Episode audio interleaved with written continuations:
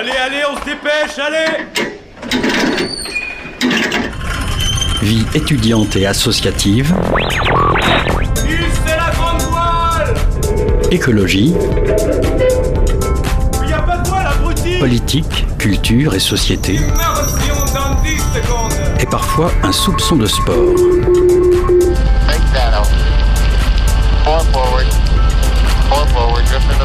Tout le monde est à son poste Du lundi au jeudi, 18h-19h, le sous-marin, la quasi quotidienne d'infos de Radio Campus Angers. Bonsoir à toutes et à tous, il est 18h, vous êtes bien sur Radio Campus Angers, bienvenue à bord du sous-marin. Un sous-marin un peu spécial encore pendant quelques jours, on espère d'abord que vous avez passé de très bonnes fêtes de fin d'année. De notre côté, on reprend petit à petit le rythme, mais comme on était en congé, on n'a pas pu vous réserver d'invités pour euh, ces prochains jours, alors on ré- on réécoute ensemble les meilleures interviews de l'année précédente.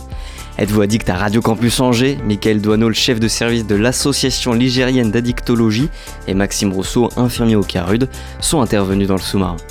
Pourquoi il y a peu de rap dans les cafés-concerts angevins depuis 5 ans? Le garage met en avant la scène émergente, mais étonnamment, peu de rap. On en a discuté avec David Ardouin, l'un des deux frères créateurs du garage, à l'occasion de leur cinquième anniversaire. Mais d'abord, quel bonheur de retrouver nos chroniqueurs, même si certains sont en retard. Ce lundi en studio, Simon est de retour pour son habituel flash sport et Thomas nous fait un point à 200 jours des Jeux Olympiques. Alors accrochez bien vos gilets de sauvetage. C'est parti, le sous-marin lève les voiles. 18h-19h, le sous-marin sur Radio Campus Angers. Et nous accueillons Thomas. Salut Thomas, tu vas bien? Bonjour et bonjour à nos auditeurs et auditrices. T'as passé de bonnes vacances? Très bonne, très bonne. Euh, on a beaucoup travaillé, mais on est, on est en forme pour revenir. Alors oui, on peut le dire maintenant, les JO 2024, c'est cette année. Je sais, ça passe vite. Mais aujourd'hui, j'aimerais faire le point avec vous pour en savoir un peu plus où en sommes-nous sur cette question des Jeux Olympiques de Paris? Par où commencer? Eh bien, peut-être tout d'abord, peut-être le prix estimé de ces JO, par exemple. Le prix des JO 2024, à titre de, d'exemple, était estimé en 2017 à environ 3 milliards d'euros, en 2020 à environ 7,8 milliards et en 2023 à quasiment 9 milliards d'euros. Une très forte augmentation donc. Effectivement, cette augmentation est due notamment à plusieurs facteurs qu'on n'évoquera pas tous, sinon cette chronique va durer 20 minutes. Mais pour éclairer votre lanterne, les principales raisons de cette forte augmentation sont dues à l'inflation tout d'abord et à une mauvaise estimation de base de la Cour des comptes quant aux infrastructures françaises. Le deuxième grand point de ces JO 2024 à Paris, eh bien, c'est cette cérémonie d'ouverture, beaucoup remise en question.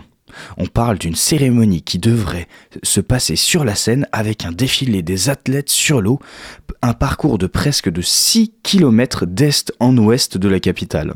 Une cérémonie qui pose beaucoup de questions en de nombreux points, comme par exemple la sécurité ou encore des problèmes sanitaires. En effet, pour la sécurité, en deux petits points. D'abord, les sécurités mises en place pour éviter que des gens, dans un mouvement de foule, pourraient tomber dans la Seine. Et oui, quand on ramène beaucoup de gens à côté d'un cours d'eau, il peut, y avoir des, il peut y avoir des catastrophes. Ou encore, la question des potentielles attaques e- extérieures. Quant aux problèmes sanitaires, eux, c'est la question de la propreté de la Seine qui revient su- sur le devant de la scène. Petit jeu de mots. qui, est, qui est quand même censé recevoir des épreuves olympiques. Et on le rappelle, la scène pour ces Jeux Olympiques 2024 devrait être en bon état sur les points sanitaires pour pouvoir y accueillir notamment euh, des épreuves comme le plongeon. Tout à fait. Un accueil qui nécessite forcément de répondre à de nombreuses règles sanitaires. Une cérémonie sur des bateaux fonctionnant aux énergies fossiles n'étant pas la plus optimale. Vous vous en doutez bien pour répondre à ces questions. Un troisième point, enfin, sur la partie organisation de ces JO, ce sont les 2000 étudiants qui vont se retrouver sans logement cet été. Le CRUS, l'organisme qui gère les logements et l'approvisionnement en nourriture des étudiants, a réquisitionné près de 2000 logements étudiants pour y, accueillir des touristes venus profiter de l'événement à Paris en août 2024. Un choix qui n'a pas fait l'unanimité étrangement. Mais bon. Enfin, le dernier gros point noir de ces JO de Paris est que eux aussi n'ont pas vraiment fait l'unanimité. Et c'est le prix des places. Et oui, en mars 2023, sont mises en vente une première salve de places pour l'événement en France. Et la surprise fut grande pour les spectateurs, voyant le simple prix des places pour assister à l'événement. une moyenne de places à 200 euros, voire plus, euh, malgré la mise en vente de places dites moins chères autour de 30 à 50 euros. Mais en trop petit nombre. Une mise en vente qui a vite fait monter la colère chez les spectateurs qui se sont sentis trahis car ils attendaient cela depuis longtemps. Car, on le rappelle, les derniers JO d'été et pas d'hiver remontent à 1900 en France, soit 124 ans sans JO d'été en France, à Paris encore une fois. Cependant, la dernière fois que la France a accueilli un événement olympique, JO d'été ou d'hiver confondus, il ne faut pas remonter bien loin, c'était en 1992 avec les JO d'Albertville. Un événement qui pose euh, vraiment question donc. Complètement. Mais pour finir sur une touche un peu plus enthousiaste, le déroulé des épreuves, donc l'ordre dans lequel cela a été organisé, est lui plutôt bien réparti. Et d'après le ministre des Sports, l'objectif des 40 médailles tient toujours pour la sélection française. Mais merci Thomas d'être venu ce soir dans le sous-marin. On se retrouve dans deux semaines, c'est ça? C'est ça, exactement. Et il y a Simon qui a fait un peu de bruit là, qui, qui vient d'arriver dans le, le Il studio. pourra, je, il pourra vous parler des 40 médailles, il est plus spécialiste que moi. je le laisse s'installer. 18h, 19h, le sous-marin sur Radio Campus Angers. Salut Simon, tu vas bien? Ça va super et toi Martin? Bah écoute, ça va, t'as passé de bonnes vacances? Bah oui, désolé pour le retard. Oh mais t'inquiète pas, t'arrives pile au, au bon moment. 2023 c'est terminé, mais euh, 2024 est là avec un, programme sportif tout aussi chargé. Et quoi de mieux qu'une victoire de l'UFAB pour débuter cette nouvelle année? Et oui, euh, les joueuses euh, angevines ont affronté Saint-Amand hier pour la 12e journée du championnat de Ligue féminine de basket. Elles se sont imposées 77-61. Grâce à cette victoire, l'UFAB remonte 7ème au classement, mais avec un match de en plus que ses deux poursuivants. Elles affrontent Lyon, leur concurrent direct, ce samedi à 19h. Les Ducs d'Angers ont suivi la, même trajectoire vendredi dernier. Et euh, dès le premier tiers-temps du match, Angers menait euh, 4-1, ce qui n'a pas laissé beaucoup d'espoir aux joueurs d'Amiens.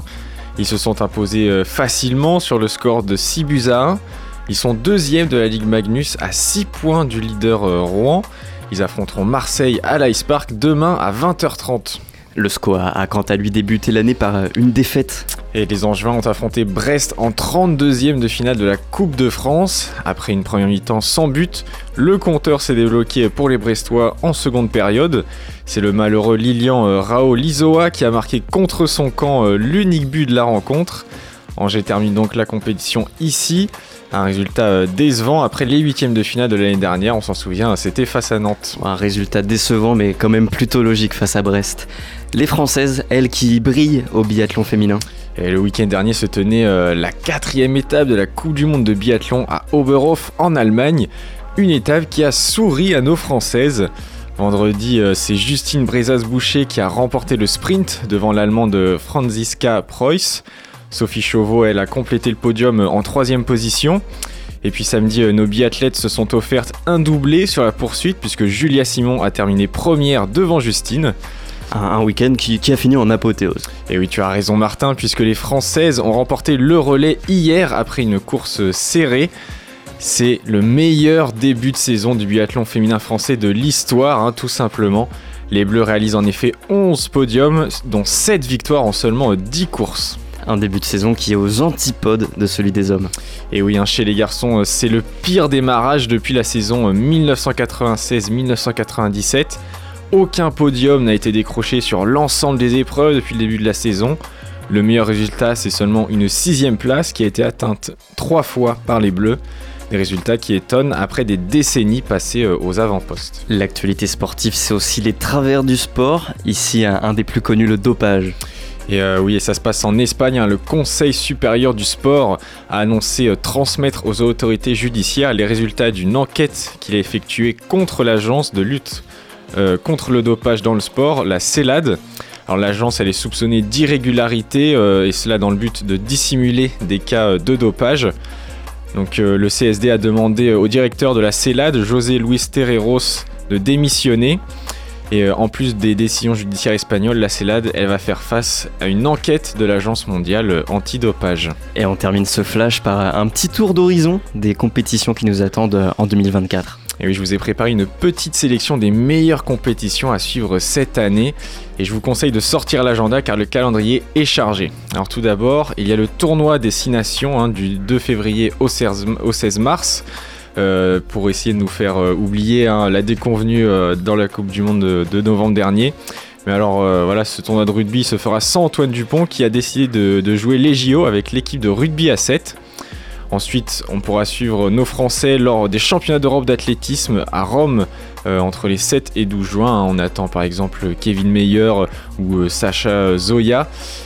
Vous pourrez ensuite directement enchaîner avec l'Euro masculin de football du 14 juin au 14 juillet qui est organisé euh, en Allemagne et on espère retrouver nos bleus euh, sur le toit de l'Europe. Et puis bien sûr, il y a l'événement que nous attendons tous, les Jeux olympiques organisés en France qui se dérouleront du 26 juillet au 11 août. hein. Il y a beaucoup d'attentes pour ces JO, hein. par exemple le Novak Djokovic euh, qui pourrait euh, décrocher le dernier titre qui manque à sa carrière ou alors un troisième titre olympique pour Teddy Riner. Et puis à ne pas oublier, hein, ils sont moins médiatisés, mais les Jeux paralympiques se dérouleront bien un petit peu plus tard, du 28 août au 8 septembre. Ça me permet de te demander quel événement tu, tu attends le plus, tout simplement. Euh, et bah écoute, euh, moi les JO, mais je t'avoue que j'attends beaucoup euh, la- le Super Bowl au football américain cette année parce que mon équipe préférée, les Ravens de Baltimore, ils font partie des favoris, ils ont terminé premier euh, en saison régulière et du coup on a des bonnes chances de gagner. Et euh, pour les Jeux Olympiques, tu t'aimerais voir qui euh, avoir une médaille d'or, euh, par exemple un Ah Français bah, ou une Française? J'aimerais, moi j'aimerais euh, Kevin Meyer euh, en athlée, euh, voilà, au décathlon, décathlon. ce serait vraiment beau. Nada, c'est pas Nadal parce qu'il a pas une tête à s'appeler Raphaël.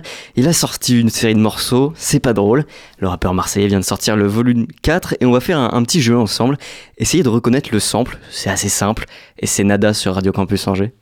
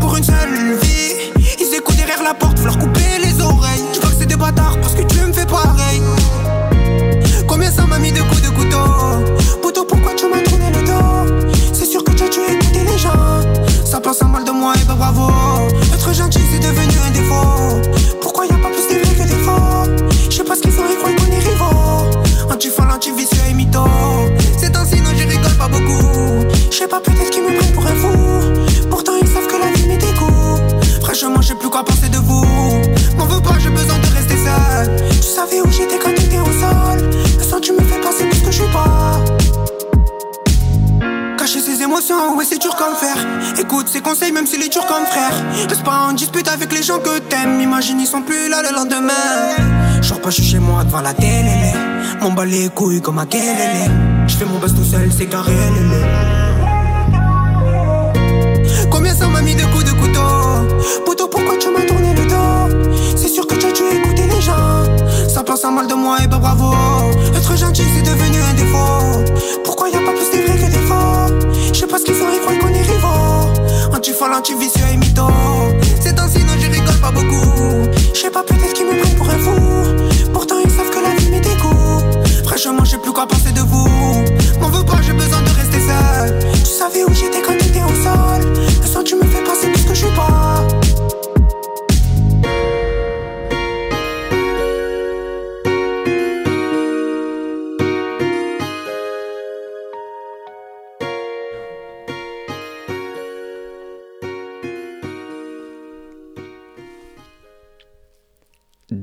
18h15 à bord du sous-marin, vous êtes toujours sur Radio Campus Angers. C'était Nada avec euh, le morceau C'est pas drôle 4 et vous avez évidemment reconnu les Daft Punk. 18h-19h, le sous-marin sur Radio Campus Angers.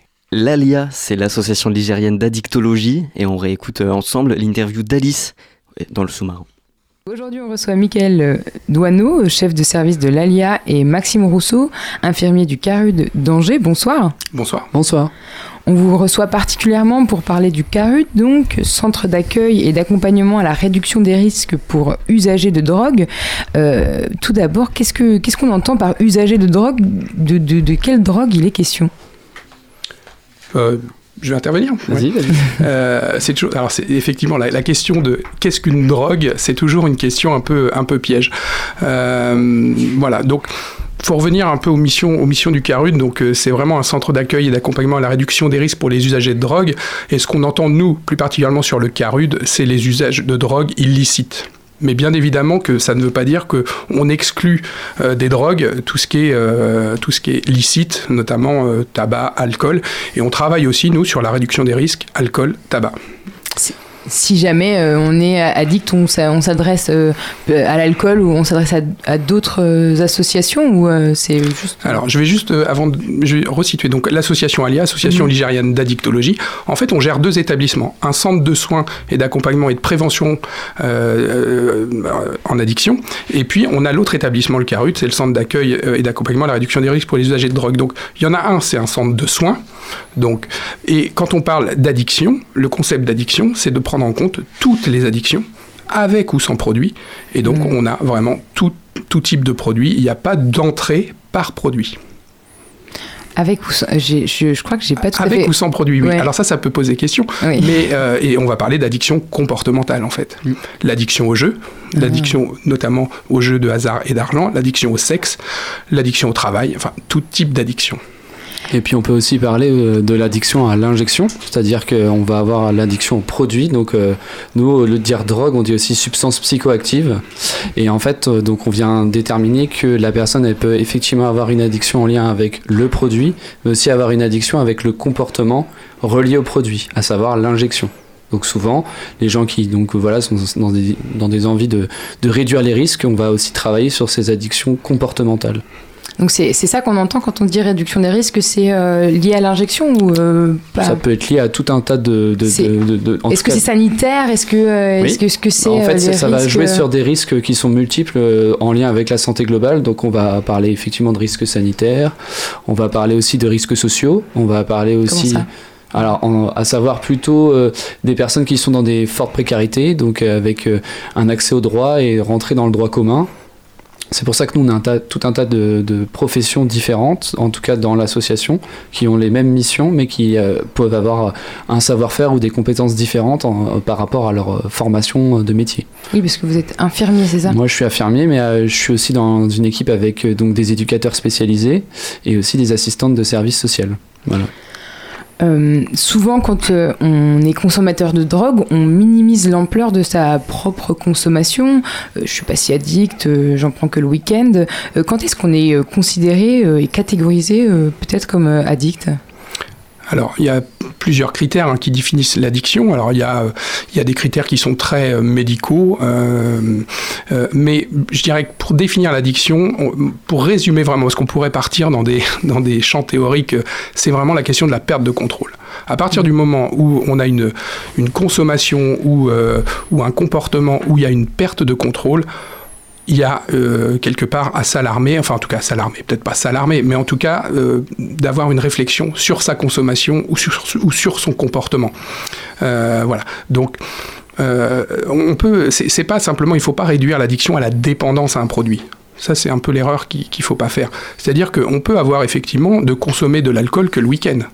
Mais pour autant, on ne peut pas s'en passer. C'est-à-dire qu'on on ne peut pas envisager une soirée sans alcool. Mais ça, ça doit commencer à poser question. Parce qu'une consommation excessive d'alcool sur une soirée, on peut être ce qu'on appelle euh, dans du- un usage à risque. Parce que je suis tout seul chez moi, je consomme 4 verres, 5 verres, je me couche. Il n'y a pas d'usage à risque. À la limite, il n'y a pas de risque. Euh, quand on parlait des risques sociaux, il y a aussi les risques liés à la conduite euh, en état d'ivresse. Voilà. Donc, en fait, c'est très euh, dépendant de ce qu'on fait, de à quel moment on consomme et, et, de la récurrence en fait de la consommation. Mais dès qu'on commence à penser que il y a des, c'est c'est vraiment la notion de perte de contrôle. C'est-à-dire que je ne peux pas passer une soirée sans m'alcooliser ou sans consommer du shit ou sans consommer de la cocaïne. Voilà. Et ben, effectivement, ça m'empêche pas de travailler dans la semaine, mais on sait qu'à terme, ça peut entraîner quand même des risques euh, au niveau euh, psychosocial. Quoi. Et puis euh, voilà, il y a effectivement le- la dépendance, la perte de contrôle, et puis bah, de tout ce qu'on disait, toutes les conséquences que ça va entraîner en fait sur la, sur la vie de la personne. Et c'est aussi en ça qu'on peut avoir effectivement un travail aussi sur euh, comment réduire ces conséquences qui peuvent être parfois envahissantes en fait au quotidien. Et, et la réduction des risques, voilà. Alors euh, c'est vrai que sur les carudes, on, est, on, on pense plus euh, facilement à la réduction euh, des risques au niveau euh, contamination euh, liée à l'injection, mais on a aussi des contaminations liées au sniff, liées euh, à, plein de, à plein de modes de consommation. Et- et le Comment ça, c'est. Enfin, moi, je. je- Quels sont Alors, les sur, risques sur le sniff, il y en a beaucoup moins que sur l'injection, mais Mhm. sur le sniff, par exemple, vous allez échanger une paille euh, pour sniffer et vous allez avoir des, des lésions. Alors là, je vais laisser peut-être plus parler l'infirmier. Alors, au niveau- excusez-moi quand même, parce que moi je ne sais pas ce que c'est que le sniff. Alors euh, aujourd'hui, euh, bah, on peut du coup poser la question qu'est-ce que vous vous sous-entendez par la question du sniff? C'est la première fois que je l'entends. Bah alors par exemple, les gens par exemple qui peuvent consommer euh, des produits donc en cristaux, euh, ils vont donc euh, sniffer, donc ils vont sniffer par le nez avec euh, ce qu'ils appellent une paille souvent, et donc euh, ils vont venir sniffer et ça peut effectivement, bah c'est une prise en fait, une administration, comme par exemple fumer de la cocaïne ou fumer du shit ou boire d'alcool. C'est une autre façon en fait euh, de sniffer, euh, c'est une autre façon en fait de prendre euh, de- des substances psychoactives. Ouais, L'image d'Épinal, c'est euh, voilà, le rail de coke Voilà. qu'on sniffe euh, avec, euh, avec un billet. Quoi. Mm. Alors ça, ça c'est typiquement des choses qu'on va complètement déconseiller et on va pouvoir fournir, nous, des, des, des feuilles qui vont permettre de faire à usage unique une paille, un sniff. Mm.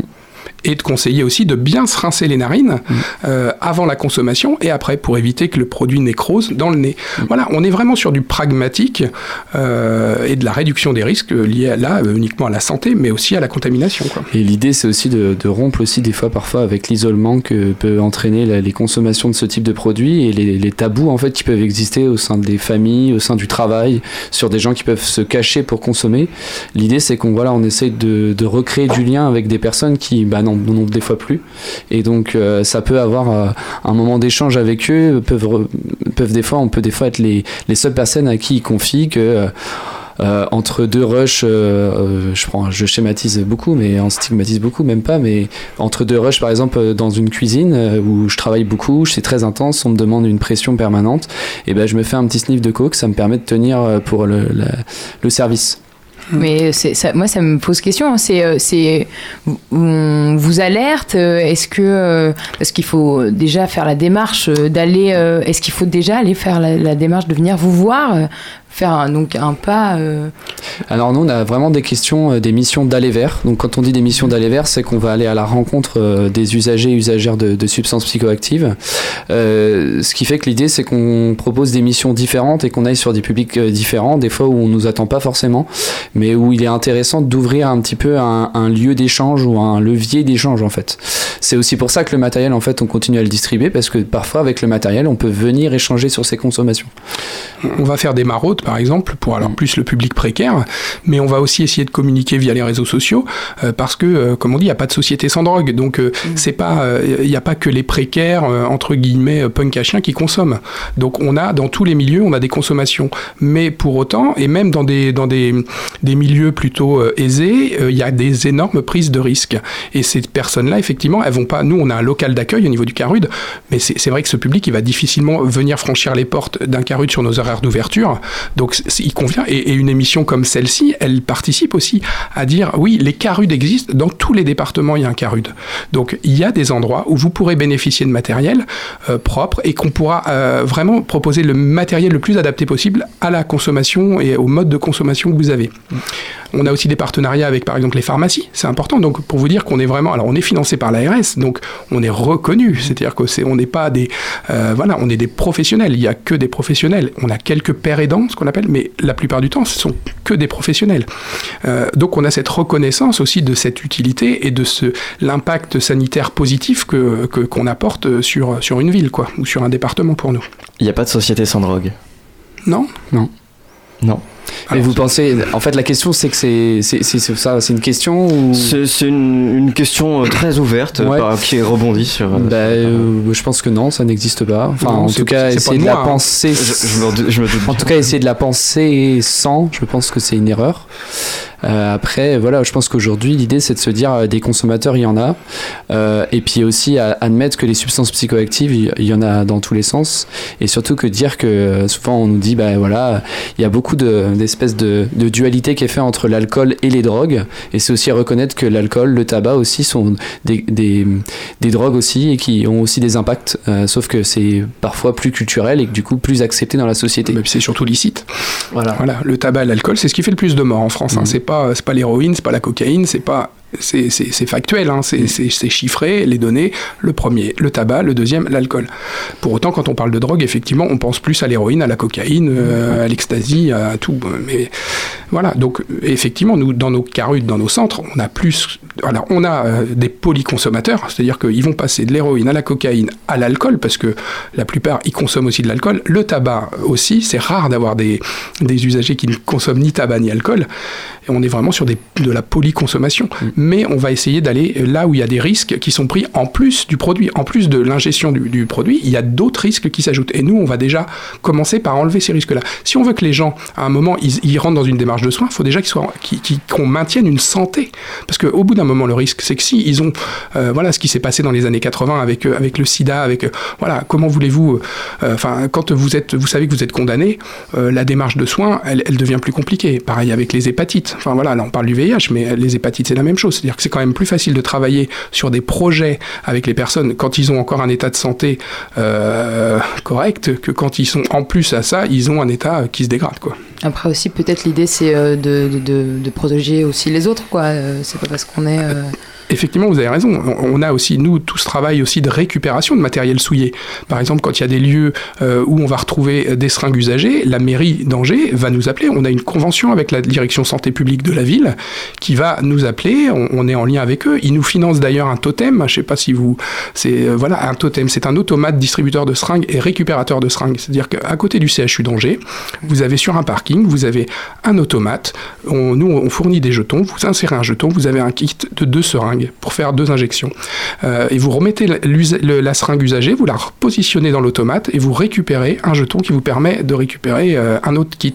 Voilà. Et ça, c'est aussi quand vous parlez de protéger les autres, ben on est là, c'est-à-dire que moins il y aura de matériel usagé euh, souillé en ville, plus et, c'est aussi de, rendre les, usagers de drogue aussi acteurs de la protection de leurs concitoyens. C'est-à-dire que ok, je consomme, mais pour autant, j'essaie d'être responsable de, de ce que je fais et que laisser une seringue usagée euh, par terre, bah, c'est pas correct. Et donc, euh, je vais rapporter mes seringues usagées euh, au CARUD.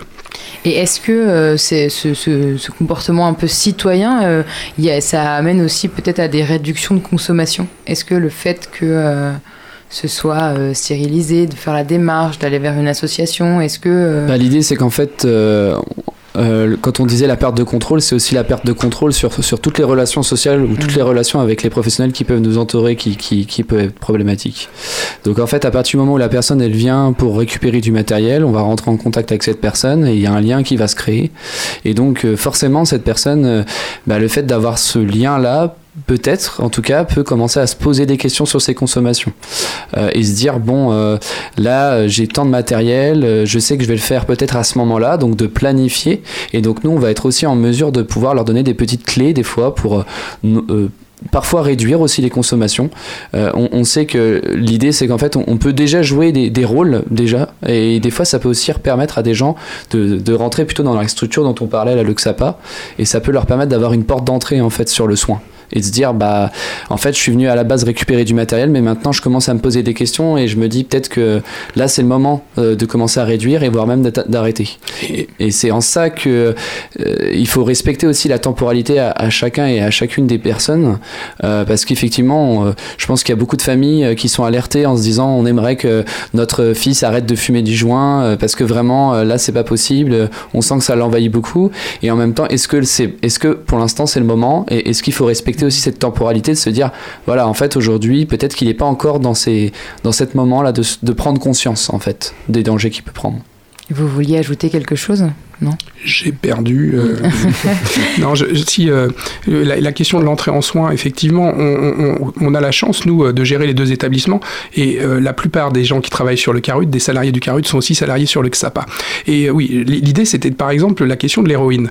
En fait, pour pour certains, il y en a qui savent pas qu'il y a une substitution. C'est un des rares produits où il y a une possibilité de substitution. Vous avez peut-être pas Subutex, Subutex, qui est la buprémorphine, mais aussi la méthadone. Voilà. Donc, et ça, en centre de soins, en XAPA, on peut initialiser à la méthadone. C'est tout un parcours de soins, mais euh, voilà. Et c'est important aussi de leur ouvrir, enfin, de, les informer. En fait, l'idée, ils consomment, ils consomment pas, ils font ce qu'ils veulent, mais l'idée, c'est qu'ils soient informés au maximum de ce qui existe euh, et que après, ça reste leur choix. Mais pour qu'ils puissent faire un choix, il faut qu'on leur expose les différentes possibilités qu'il y a. Si on parle de démarche de soins, c'est quoi une démarche de soins? Ça peut entraîner par quoi? On parle de sevrage, on parle de post-cure. Voilà. Il faut qu'ils soient informés sur le parcours qui est possible. Euh, parce que souvent, euh, la, la difficulté quand on est addict, c'est de se projeter. Et nous, on vient leur amener cette capacité, cette possibilité à se projeter. Et, et- et aussi à avoir confiance. C'est-à-dire que c'est des gens, pour la plupart, ils se font refuser de toutes les institutions. Aujourd'hui, on peut pas être hébergé dans un centre si on est, euh, euh, défoncé euh, sans arrêt. Et là, c'est un endroit, le Carude, où on peut venir de manière anonyme, de venir de, manière inconditionnelle, voilà, et, on peut être écouté, et d'un seul coup, on a de l'importance, et on est accueilli, tout simplement. Et c'est dans l'acronyme, c'est le premier qui vient, hein, c'est centre d'accueil. Après, on parle d'accompagnement, mais ce qui est important, c'est l'accueil. Et d'un seul coup, je suis quelqu'un qui est reconnu par une institution, par une structure, par un établissement qui m'accueille et qui me prend là où j'en suis. Et, euh, on sait bien que euh, au niveau d'une démarche, euh, une démarche future, bah déjà, c'est la première des choses, c'est d'être accueilli. Le, le premier contact, c'est euh, un, un psychologue euh, ou... Non, quand ils vont venir sur le Carut, ils vont rencontrer soit un infirmier, soit un édu, soit un travailleur, un intervenant socio-éducatif. Euh, voilà. Donc, euh, Et l'idée, c'est qu'aussi, euh, nous, on favorise la rencontre. Donc, on va avoir vraiment, euh, comme on disait, euh, différentes modalités d'intervention, que ce soit l'aller vers ou des accueils, on va dire, libres, que ce soit des accueils soit dans un, des accueils collectifs ou des accueils individualisés. Euh, parce qu'effectivement, comme vous disiez tout à l'heure, mettre un pied dans un carude, ça veut, c'est pas, c'est pas anodin en fait. hein. Ça veut quand même renvoyer à ce que c'est comme représentation d'être quelqu'un renvoyé à, voilà, je suis un consommateur de produits, donc ça renvoie à des représentations que j'ai du toxicomane, etc. Donc il y a toutes ces questions-là à aborder. C'est aussi en ça que pour nous, c'est intéressant d'aller euh, déconstruire en fait cette question-là aussi auprès de certaines personnes. En, 2000, euh, en 2001, le Portugal est le premier, euh, le premier pays à dépénaliser les drogues. Bon, je, je pense que c'est souvent un peu le, le sujet qui revient, la dépénalisation. euh, ça, vous a fait rire, ça vous a fait rire même. bah, j'ai entendu Portugal, j'ai entendu. Ouais, et tout de suite, est-ce que euh, la, la dépénalisation, c'est euh, c'est euh, c'est, euh, quelque chose vers lequel on doit tendre? Est-ce que euh, est-ce que Je- c'est je- une solution dire, intéressante? Bah, cette solution, je ne sais pas, on ne peut pas savoir ce que ça donnerait, mais en tout cas, on- nous, ce qu'on constate, c'est ce qu'il en est aujourd'hui. Est-ce que le fait de pénaliser, euh, ça a fait vraiment évoluer positivement les choses Ah, Je pense qu'on peut être unanime sur la réponse. Donc, euh, Tout en, tout en sachant que euh, aujourd'hui, euh, le Portugal, euh, grâce à la dépénalisation, ils ont réduit de moitié, je crois, la mortalité en lien avec la- les, les pratiques d'injection. alors, Donc en fait, ils ont, ils ont, ils ont quand même considérablement eu des impacts, en tout cas dans leur, dans leur façon. Aujourd'hui, par exemple, si on a des produits sur soi au Portugal et qu'on se fait arrêter par la police, on est avant, dans un premier temps, placé euh, sous la tutelle entre guillemets d'une association ou d'une euh, d'une structure médicale qui va venir évaluer la consommation de la personne. Et à ce moment-là, on va choisir euh, le le parcours de soins qui va être possible pour cette personne-là. Donc c'est en ça que c'est intéressant en fait de se dire il y a un accueil aussi qui est proposé avant de mettre en place une procédure judiciaire. C'est-à-dire que la position d'Alia, alors nous, Alia, on fait partie aussi de la, de la fédération euh, addiction, voilà, qui a des positions et qui, qui fait aussi euh, son, son travail de, de, on va dire, de lobbying auprès des ministères. hein, voilà, donc notre position, elle est clairement, elle est clairement affichée par rapport à ça, par rapport à, à la dépénalisation. Euh, la question qui se pose aussi, c'est la question aujourd'hui des ouvertures des haltes soins addiction. C'est-à-dire qu'au-delà de la pé- dépénalisation, c'est la possibilité de consommer en carude. Mhm. Voilà, ce qu'on a appelé les salles de shoot. Ensuite, les salles de consommation à moindre risque. Euh, Aujourd'hui, euh, sous le label euh, Halte Soins Addiction. Donc, un endroit comme un carude, c'est-à-dire que les carudes seraient tout à fait adaptés pour pouvoir venir consommer de manière la plus safe possible à l'intérieur. Voilà. Aujourd'hui, c'est complètement interdit. C'est-à-dire que nous, on va proposer du matériel, des seringues, du bicar pour baser la coke, enfin voilà, tout type de, produits, mais par contre avec l'interdiction de consommer sur place. Donc ce qui fait qu'on est sur des situations complètement aberrantes où on va euh, fournir à quelqu'un tout le matériel, il va avoir son produit parce que de toute façon il l'a, et on va lui dire, et, par contre il va avoir envie de le consommer, et on va lui dire, ah bah par contre, donc il va se retrouver dans les toilettes publiques où il fait euh, en hiver, où il fait euh, 3 degrés, euh, les veines ressortent pas, alors que il pourrait le faire ici d'une manière contrôlée, sous le contrôle en plus d'infirmiers euh, qui pourraient euh, au cas où euh, intervenir s'il y avait un problème. Voilà. Donc ça aujourd'hui, c'est complètement impossible dans les carudes. Pour autant, il y a des textes qui sont qui qui, régissent les haltes soins addiction. Donc bah, bien évidemment, pour rien vous cacher, pour une, association comme nous, si demain on pouvait, et c'est ce qu'on va essayer de faire, d'avoir une halte soins addiction, bah, on serait tout à fait favorable parce qu'on sait que, que ça serait positif pour les personnes. Et ça concerne pas énormément de personnes. Hein, c'est pas. Mais aujourd'hui, toutes les haltes soins addiction qui ont voulu se monter, elles ont été confrontées euh, à la réticence des, des- du voisinage, euh, au ministère, enfin au ministère de l'Intérieur. Enfin voilà, c'est très compliqué. Il y en a que deux en France. hein. Il y en a une à, à Paris, il y en a une à Strasbourg. On a les textes, on a tout. Pour autant, euh, il y a toujours. voilà, je pense que c'est aussi le regard, le regard des- des- du, du voisinage qui est compliqué. Merci beaucoup d'être venu répondre à nos questions euh, ce Bah, soir. merci, merci de nous avoir invités, d'avoir mis cette question de la RDR euh, au cœur de votre, votre émission. Merci. Merci à toi Alice pour l'interview. Merci Michael Toano et Maxime Rousseau d'être venus dans le sous-marin. Et comme tous les ans, chacun fait son petit top de ses albums de l'année. Et dans le mien, il y a un projet de Yirji. Le jeune belge a sorti l'année dernière ici. Un véritable coup de cœur. On écoute MacLove de Yirji sur Radio Campus Angers.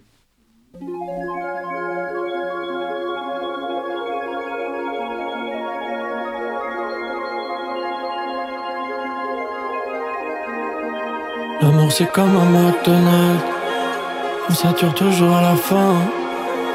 T'as trouvé un autre mec, dommage. Je me console un burger à la main, je dans tout ce qui passe à la table. Et Si je veux, je me noierai dans la sauce. Moi aussi je veux ma dose. Même si c'est bien trop sucré. Oh, je veux que tu dans ma taille Que tu me dises que je suis le plus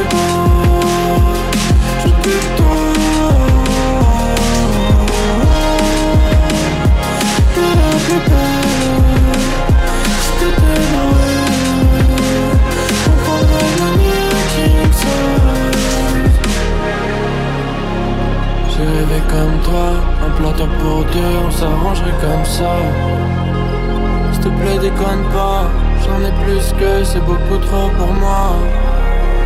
J'ai grandi sans toi, j'ai grandi tout seul C'est normal si je suis seul à la fin. On se dégoûterait presque, on s'engueule, on a faim. Je veux que tu dans ma taille Que tu me dises que je suis le plus beau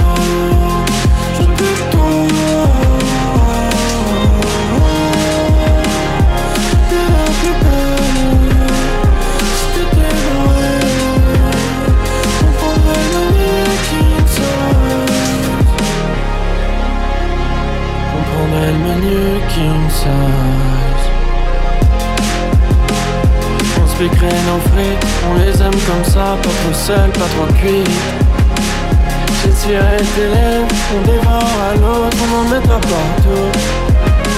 Si ça glisse c'est pas nous.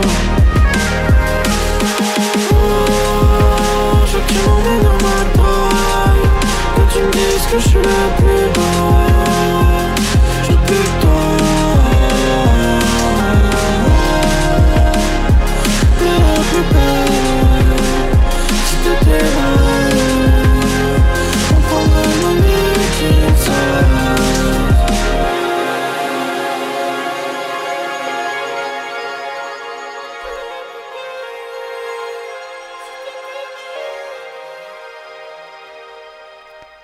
On vient d'écouter Maclove de Yergi sur le 103 FM. Vous êtes toujours à, à bord du sous-marin et je vous invite à aller écouter son, son dernier projet ici sur toutes les plateformes et il y a aussi de très jolis clips sur YouTube. 18h-19h, le sous-marin sur Radio Campus Angers. On reste dans la musique. Dans quel lieu vous l'écoutez justement la musique à Angers? Peut-être au garage. On réécoute l'interview de David Ardouin, l'un des deux frères créateurs dans le sous-marin. Un petit lieu dans lequel on peut expérimenter, ce sont les mots de Simon, programmateur du garage. Le café-concert fête ses 5 ans et trois soirées sont organisées à l'occasion. On est toujours à bord du sous-marin avec David Ardouin, l'un des frères créateurs du garage. Bonsoir.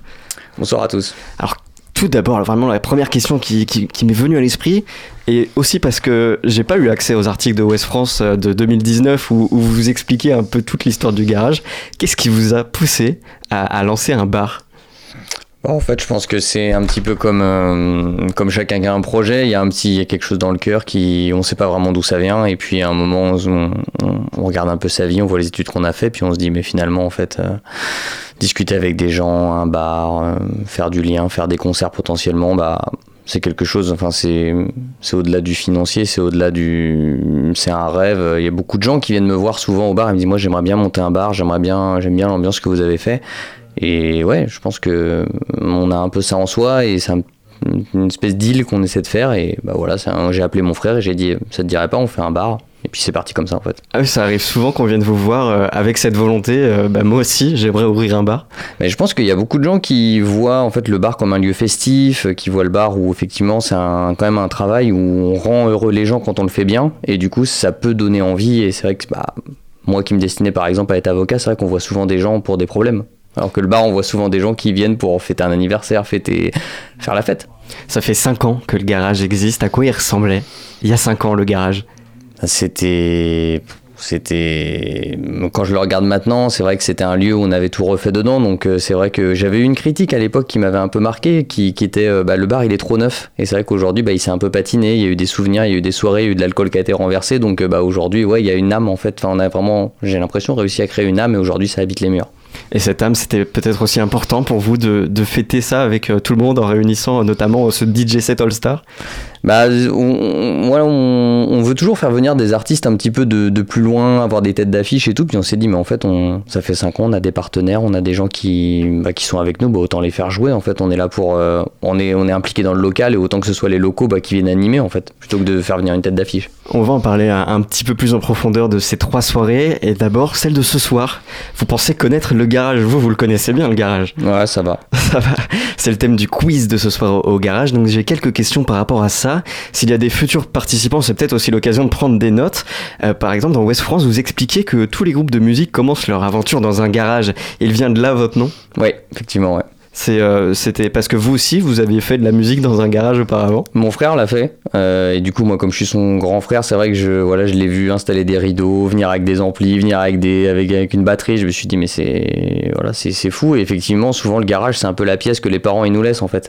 Qui nous laissent, euh, parce que bah, ils vont dans la maison, il n'y a pas forcément beaucoup d'espace, mais le garage, bah, fais ce que tu veux. Et bah. Voilà, moi j'étais plus euh, ordinateur et LAN et lui il était plus euh, on fait de la musique donc euh, c'est vrai que dans un garage il peut se passer pas mal de choses ouais. Quels éléments du, du garage on retrouve dans le bar du garage? Alors quels éléments du garage on retrouve dans le bar le garage? Alors ça c'est ça c'est bah, je, je pense cette espèce d'esprit euh, en fait euh, d'expérimenter et de liberté. Je pense vraiment c'est ça, c'est se dire ok là, le lieu il est mouvant, on a fait tellement de choses dans ce lieu que finalement c'est une pièce et tu fais ce que tu veux dedans en fait. En 2021, vous- enfin, dans une interview accordée à Radio Campus Angers, il me semble que vous étiez là et, aussi Simon. euh, vous expliquez que la salle pouvait accueillir jusqu'à 80 personnes et pour la soirée de samedi, plus de 120 personnes sont intéressées sur Facebook. Ça va rentrer? Bah en fait ce qui est pas mal c'est que Bon, au pire, euh, vous pouvez rentrer. Et puis, si comme c'est pas une salle de concert fermée, au pire, vous pouvez euh, vous mettre euh, au comptoir et quand même entendre le concert sans voir. Et même si on laisse la porte ouverte, vous pouvez être en terrasse et entendre le concert. Donc, au moins, on peut faire rentrer 300 personnes et vous entendrez un peu les choses. La Nif du Garage, il y a aussi cette date demain avec Fragile, Midscale et, et Cougar Boys. Qu'est-ce qui s'est passé avec Fragile? Fragile, il y a, il espèce de, truc un peu maudit avec eux, c'est-à-dire que bah on devait les faire jouer une fois, ça s'est pas fait. La deuxième fois, il y avait le Covid, donc là, on espère que demain, il va pas se passer euh, quelque chose, je sais pas, euh, un pneu crevé, euh, un ampli qui casse, une main qui est, voilà. Donc non, normalement, tout devrait bien se passer, mais c'est vrai que il y, a- il y a des fois des choses que dans la vie on peut pas faire, un peu un Graal, donc peut-être que demain c'est le Graal. J'imagine que c'est Simon qui a eu la, la main sur la programmation, comme il est le programmateur du garage. Euh, vous lui avez pas soufflé de nom pour, euh, pour cet anniversaire? Euh, bah, D'habitude, on essaie quand même de faire jouer pareil des locaux, de rendre un peu à la communauté, euh, ou en tout cas à la communauté des musiciens. Euh, Fragile, c'est vrai que ça, bah, ça fait trois fois qu'on essaie de les jouer, ça paraissait naturel. Est-ce que le garage travaille sur son référencement sur Internet? Non. Non, pas du tout. Parce que moi, Enfin, si, en plus, si, parce que je vais me faire allumer, parce que ma, ma, ma compagne est, quand même directrice d'une agence de communication, donc elle a fait le site internet, donc elle doit travailler sur le référencement, j'imagine. Parce que tout à l'heure, en en cherchant, je suis tombé plutôt sur les, Ouais. les- des garages qui accueillaient des véhicules. C'est pour ça. On nous a appelé des fois, on nous a envoyé des messages pour, euh, pour prendre en charge le véhicule, malheureusement, euh, voilà, on le fait pas. Non, il n'y a jamais aucun véhicule qui est venu au garage. euh. Il y a eu un véhicule une fois, mais c'était un scooter d'un client un peu ivre qu'on a dû rentrer pour éviter qu'il prenne la route. Donc du coup, on l'a accueilli pendant une nuit, mais sinon il y a rien eu de, il n'avait pas eu de véhicule. Ah, donc le, le garage est quand même un, un petit peu un garage à, à quelques occasions. Voilà, un parking plus. Et le, le dernier soir, samedi soir, DJ set All Stars, 10 heures de DJ set. Qui sont ces DJ All Stars? Bon bah il y a, y a- y a déjà l'équipe. Il y a mon frère qui va faire de la city pop. Il est, voilà, il est très, très branché. On le connaît pour les garages habits, on le connaît un peu pour les, hits des années 90-2000. Là, c'est vrai qu'il va plus aller sur le des un petit peu japonais, faire découvrir un peu toute cette disco. Après, on a Anaïs qui vient d'arriver récemment au garage, qui travaille chez Radical, hein, qui va faire découvrir aussi du rock, de la pop. Et puis après, on a, bon, en clou du spectacle, Monsieur Jean-Yves du, du Joker, ce qui était venu pour la soirée avec Péniche, pour un peu, bah voilà, c'est vrai qu'à chaque fois, il envoie des, bah, il a quand même derrière lui euh, 30 ans de musique, donc c'est vrai que en DJ, c'est vraiment cool. On a euh, Sarah Nadjifi qui travaille chez Twin Vertigo, enfin qui dirige l'agence Twin Vertigo, qui va venir avec Louise Michel de Michel et les garçons. Bref, on a, que des locaux qui vont venir euh, faire du, de la danse. Nerloff également, qui est, voilà, qui est un rappeur, euh, enfin rappeur, je sais pas comment on dit, est-ce que c'est rappeur, est-ce que c'est chanteur? Voilà, qui est, qui, est, qui est également, qui va venir avec son iPhone, il branche son câble et puis euh, c'est parti quoi. On, donc, vraiment une programmation euh, focus sur, euh, sur le local. on fait la fête, on n'est pas là pour se prendre la tête, on est là pour, euh, voilà, pour, pour, pour kiffer, pour, pour boire des verres et pour écouter du bon son. Le garage, c'est un bar qui promeut la, la musique émergente, c'est ce qu'on peut lire euh, sur votre site. Simon était venu il y a quelques semaines et il expliquait, c'est ce que je disais en introduction, que c'était un, un petit lieu dans lequel on pouvait expérimenter. Euh, comment il se positionne le garage par rapport aux autres cafés-concerts en juin? Ah, c'est vrai que euh, nous, on a eu une chance, c'est que Simon, en fait, on lui a fait confiance, on lui a laissé carte blanche. Et au départ, moi, il, m'ont- il me proposait des choses, je lui ai dit, mais ça va jamais marcher, en fait. Et en fait, euh, il y a vraiment un attrait pour cette musique expérimentale. Je pense qu'aujourd'hui, il y a le Shabada qui est là pour euh, une grosse salle. Il y a le Joker qui a une très très belle programmation et qui fait des groupes euh, aujourd'hui qui sont quelques groupes locaux, mais aussi qui sont vraiment un, enfin, très très gros niveau et qui sont dans les tournées nationales voire européennes. Et ben nous, on essaie d'être juste en dessous, c'est-à-dire de, de promouvoir effectivement tous les groupes émergents, qui soient rappeurs, euh, pop, rock, punk, et d'être cette. En fait, ce que les con- cafés-concerts ont toujours été, en fait, c'est-à-dire une plateforme d'expression pour les groupes émergents qui sont ni, ni amateurs, ni encore totalement professionnels. On est vraiment sur du semi-pro aujourd'hui. Comment elle est la, la tendance avec les autres cafés-concerts Est-ce qu'on les voit comme des concurrents? On s'entend bien avec eux? Ça c'est particulier la relation elle se, elle se crée au fil du temps. Euh, c'est vrai que bah euh, il y a énormément d'événements sur Angers il y a énormément de, de- de propositions et des fois on se dit ah ouais c'est mince on a mis ça et puis il y a, y a- ça c'est vrai que la communauté euh, musicale elle est assez petite donc on peut se dire ah bah là on, va avoir des difficultés mais on- les programmateurs travaillent ensemble on essaie de, s'arranger pour que finalement bah on se marche pas dessus et que tout le monde euh, finalement puisse euh, puisse travailler et surtout proposer en fait parce que personne n'a envie de faire venir un groupe et qu'il y ait personne pour les regarder et surtout pas les musiciens en fait West France a écrit un article récemment sur l'avenir des cafés-concerts à Angers. Vous n'êtes pas dedans. Euh, Ils vous ont pas contacté ou? Euh, ils m'avaient contacté, j'aurais répondu à leurs questions, mais après peut-être qu'ils n'ont pas, des, ils ont pas des, j'ai peut-être mes questions ou mes réponses pertinentes, je ne sais pas. J'en profite alors pour vous la poser, Mhm. euh, cette question. Quel avenir pour les cafés-concerts à Angers? Alors là, c'est là on va rentrer un petit peu dans mon analyse à moi, qui est pas forcément l'analyse de, de tout le monde, mais en tout cas au niveau national, on voit que ça décline très clairement. Euh, on voit également que nous, on est, on est solide et on voit les gens. Le- la, la vraie question aujourd'hui qu'on a nous au garage, c'est pour quel public C'est-à-dire qu'on se rend compte qu'il n'y a pas de renouvellement forcément du public, notamment euh, sur les 18-25 ans. Euh, je pense qu'on est sur une consommation, par exemple, on va prendre son billet pour aller voir L'Homme Pâle, pour aller voir Damso, pour aller voir euh, des gros artistes ou des gros festivals. Par contre, le café-concert, effectivement, il attire plus. Et il attire plus pour une raison simple, c'est que le rap, qui est la musique aujourd'hui, qui cartonne et que moi j'adore, c'est ma musique, je suis né avec ça. Aujourd'hui, elle n'est pas viable pour les cafés-concerts. Pour, un, pour un- une raison très simple, c'est que le rocker, il va venir, il va venir une demi-heure avant, il va prendre une pinte. Il va prendre deux pintes pendant le concert et peut-être même il va prendre une pinte après le concert. Aujourd'hui, le rappeur, effectivement, il va venir voir son artiste, donc euh, il va prendre son ticket, sa billetterie, mais la consommation ici, euh, le, on fait pas d'argent avec les concerts. On fait de l'argent parce qu'on vend des boissons. Et aujourd'hui, effectivement, dans le rap, et tous les acteurs le disent, bah, les gens, effectivement, n'ont n'ont pas cette, méthode de consommation qui fait qu'on n'est pas rentable pour faire ça. Et c'est hyper dommage parce que moi j'adore le rap, j'ai envie de voir plus de rap et, et je pense que ça parle, euh, comme il n'y a pas de rap, bah, ça parle pas au 18-25 donc le 18-25 bah, ne renouvelle pas les concerts tout simplement. C'est juste, justement ce- sur ce sujet que je voulais en venir. Le, le public rap non, est donc euh, pas assez consommateur euh, pour euh, pouvoir l'inviter assez souvent. En fait, euh, le public rap, ce qui est trop bien, c'est qu'on fait un concert, imaginons à 21h, à 20h ils sont là, à 20h30 la salle elle est blindée. Donc c'est à dire que c'est des gens qui viennent vraiment consommer la musique. Et par contre, effectivement, ils ne, en fait, c'est des gens qui adorent le rap et qui viennent supporter leur groupe. Donc ça, on peut rien leur dire. Par contre, effectivement, il ne va pas dans l'économie du café-concert. Mais c'est pas, euh, c'est pas de leur faute entre guillemets. C'est juste que aujourd'hui, euh, l'économie du café-concert, il s'est construit sur la consommation, alors que effectivement, bah sinon, en fait, il faudrait mettre des billetteries à 15 ou 20 euros. Et je pense que personne n'a envie de mettre des billetteries à 15 ou 20 euros. On reçoit juste après Axel de l'événement Archetype, je sais pas si ça vous parle. C'est un événement euh, rap underground euh, à Angers euh, Mhm. qui organise sa troisième édition ce week-end. Et euh, je lui poserai un petit peu les- le même genre de questions tout à l'heure, mais c'est que j'avais ce sentiment qu'à Angers, euh, il y a un réel engouement pour le rap, mais que ça manque d'espace pour s'exprimer. En fait, ça, ça rejoint un peu ce que vous étiez en train de Mhm. dire. Ah bah c'est clair, euh, le rap il y a une énorme communauté, pas plus tard qu'il y a deux semaines, euh, on me dit mais regarde il y a un appart qui est juste en face du garage, c'est un studio, il y a trois salariés, ils font que du rap, je n'avais jamais entendu parler, c'est... Enfin moi en plus je, je vois le... Voilà, c'est vraiment pour le coup ma culture et ça me crève le cœur de voir qu'effectivement bah en fait euh, on peut aujourd'hui on a du mal à proposer ça, on trouve pas ni euh, les formules, ni comment attirer, et aussi parce que bah, je pense qu'on a raté le coche à un moment au niveau du café-concert. Nous, ça fait que 5 ans qu'on est là, mais je pense qu'il y, y a eu un truc qui s'est pas fait, une transition qui s'est pas fait entre le café-concert qui était très rock et le rap d'aujourd'hui. Et il y a une relation à renouveler. Et il faut trouver, il faut trouver le modèle. Il existe, les, les, les, les, consommateurs de musique qui sont là, les gens qui ont envie de voir du rap, ils sont là. Bah, il n'y a plus qu'à travailler pour essayer de trouver la bonne formule en fait. C'est l'objectif euh, du garage à long terme de, de trouver cette formule entre le rap et, et le café-concert? Je pense que nous, on a toujours été très éclectique. C'est-à-dire qu'on a tenté, par exemple, énormément de styles. On a tenté de l'ambiante. Pas plus tard qu'il y a récemment, on a fait une musique vraiment expérimentale avec. euh, Musique brutiste, Alice, euh, Exactement, exactement.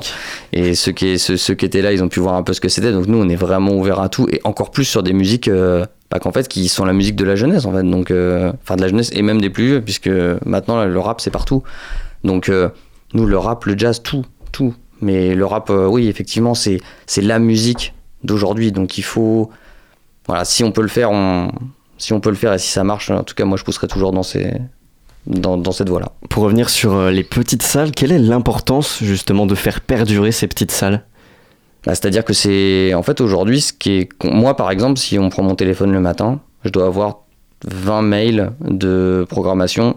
Et ça me fait un peu penser euh, à une phrase que j'ai entendue sur la littérature c'est aujourd'hui, les gens, ils écrivent des livres, mais ils achètent plus de livres. Aujourd'hui, en fait, j'ai l'impression qu'aussi, les gens, ils font de la musique, mais on voit plus voir la musique. Euh, donc, j'ai pas forcément de. Voilà, de, de, choses à dire sur l'avenir. Je pense que.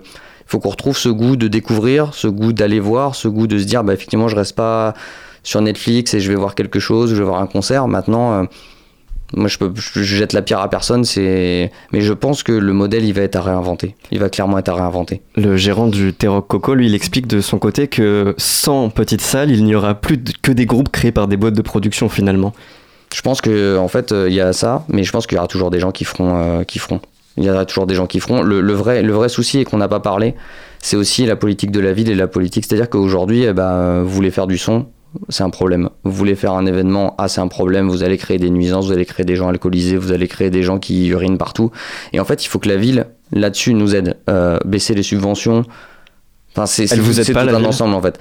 La ville, euh, ils, sont, ils peuvent nous aider, mais en fait, dès qu'on a un vrai souci, euh, bah non, c'est-à-dire que la ville, ils nous convoquent pour. Alors, la dernière fois qu'ils nous ont convoqués, il y avait une nouvelle joker, quid des autres établissements déjà? Trouve que c'est pas forcément ok pour eux. Et c'est pour nous dire, bah non, mais finalement, les subventions, nan, nan. Et la dernière mesure, là, pour avoir des aides maintenant, il faudra prendre des photos du concert pour vérifier que les artistes sont vraiment là. Donc on est là pour faire la police et pour se dire, ok, vous touchez une subvention, vous allez prendre une photo de, de mecs, on sait même pas comment on va pouvoir déclarer leur identité, etc. Donc, non, on n'est pas, on n'est pas dans une dynamique où on dit on va aider les musiques actuelles, on va aider les gens à se professionnaliser. Et ben en fait, euh, hum, la, comment dire, si on veut que les gens se professionnalisent, il faut nous aider à les payer correctement, à les guzoter. Si vous voulez qu'effectivement on retourne dans ce qui était il y a 10 ans, c'est-à-dire des factures, du cash, etc., ben on y retournera. Mais il y aura forcément des choses parce que les gens ont tellement envie de musique. Moi, j'ai pas de. J'entends, des DJ sets au parc Balzac, j'entends effectivement des collectifs de rap qui se montent, j'entends du rock qui se fait partout. Il y aura de la musique. Mais effectivement, il y aura peut-être plus de café-concert. Pour reparler de la, de la musique au garage, j'avais préparé quelques questions courtes. Le meilleur concert que vous avez vu au garage? Après, ça, c'est- émotif, mais euh, moi, j'ai deux concerts qui m'ont. Enfin, trois concerts qui m'ont vraiment marqué. Le premier concert, c'était euh, le Wild Fox, euh, vraiment début 2019-2020, où vraiment on venait d'ouvrir, et là, on s'est rendu compte, je sais pas, il y avait 300 personnes, on s'est dit, mais qu'est-ce que c'est que cette histoire, en fait? Donc, ça, c'était plus sentimental. Et après, en termes de musique, musique, moi, j'ai beaucoup aimé, en, en termes de rock, euh, le groupe Vec, qui est un rock. Psyché euh, vraiment euh, qui, qui est sur la montée qui, qui- c'était une claque euh, et puis un rappeur Owen qui était venu sur je crois une soirée temps additionnelle et j'ai revu qu'il avait fait un réel là et c'est pour moi c'est de la frappe. J'adore. Un artiste qui est venu au garage et qui a eu la plus belle ascension derrière? Euh, bah, je crois qu'on peut parler peut-être de Gwendoline. Gwendoline qui, a- qui, est, qui est venue et qui a bah, effectivement qui, a, qui aujourd'hui passe sur France Inter. J'ai entendu parler aussi de ah je j'ai malheureusement une mauvaise mémoire des noms mais euh, on a la battue euh, qui, est, qui est également euh, qui est également voilà qui a commencé un peu à percer.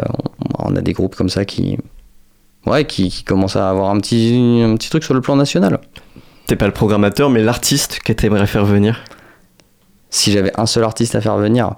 Je pense qu'aujourd'hui, en termes de, en termes raisonnables, si moi j'avais un billet à mettre, j'aimerais bien faire venir Luther en rap. J'adore ce qu'il fait.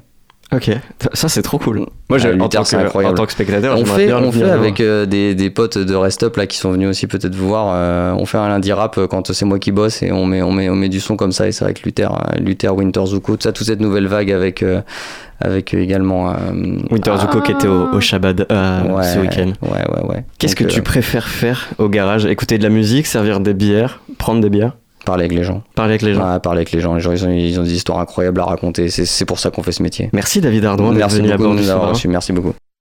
Je le rappelle, euh, le, je le rappelle, le, le garage qui fêtait euh, ses 5 ans le mois dernier. Le sous-marin, quant à lui, termine sa traversée sur les ondes de Radio Campus Angers. Merci à toutes et à tous de nous avoir suivis ce soir. Merci à, à Alice à la technique, merci à Hugo à, à la coordination et merci à Étienne à, à la programmation, pardon. Nous, on se retrouve dès demain sur le 103 FM. Je, perds mes mots sur cette fin d'émission, c'est la fatigue. Alors restez bien à l'écoute de Campus et d'ici là, n'oubliez pas, les bonnes ondes, c'est pour tout le monde. Retrouvez le sous-marin en podcast sur toutes les plateformes et sur le www.radiocampusangers.com.